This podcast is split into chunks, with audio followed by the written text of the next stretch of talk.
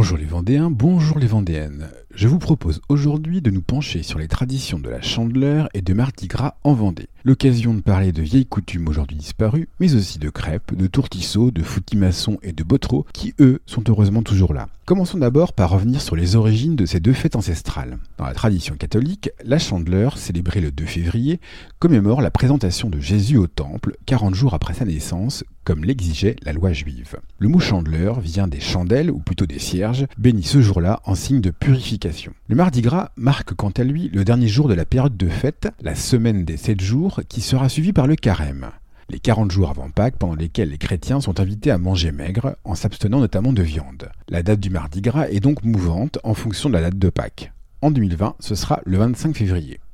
Venons maintenant aux traditions populaires et vendéennes associées à ces deux fêtes. À la Chandeleur, comme partout en France, on mange des crêpes.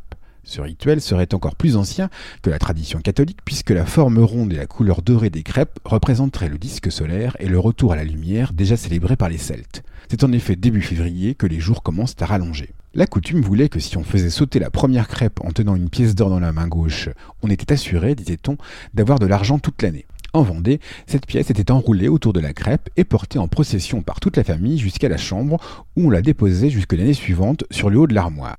Un an plus tard, cette pièce était donnée aux premiers pauvres qui passaient.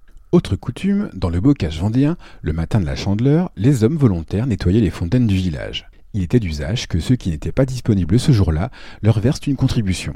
Pour Mardi Gras, quelques semaines plus tard, avant d'entamer le carême, on tuait le cochon dans les fermes, on allait au bal et on participait aux cavalcades, les carnavals organisés par les comités des fêtes, la plus célèbre étant celle de Fontaine-le-Comte. Pendant toute la semaine, les familles se rendaient les unes chez les autres pour rouler Mardi Gras, c'est-à-dire aller manger des beignets que l'on avait virés, retournés, dans l'huile bouillante. Des beignets aux noms différents selon les régions de Vendée. Morgalté dans le Marais, Botrou dans le Bocage, foutis-maçons autour de Chaland et Tourtisseau sur la côte. Pour terminer, attardons-nous sur une tradition heureusement aujourd'hui disparue, la poule du mercredi des cendres. Ce jour-là, on enterrait Mardi Gras en tuant à coups de bâton une poule que l'on avait précédemment promenée en procession. C'est tout pour aujourd'hui, je vais virer mes bottereaux. C'était Sébastien de la page Facebook Le Saviez-vous Vendée.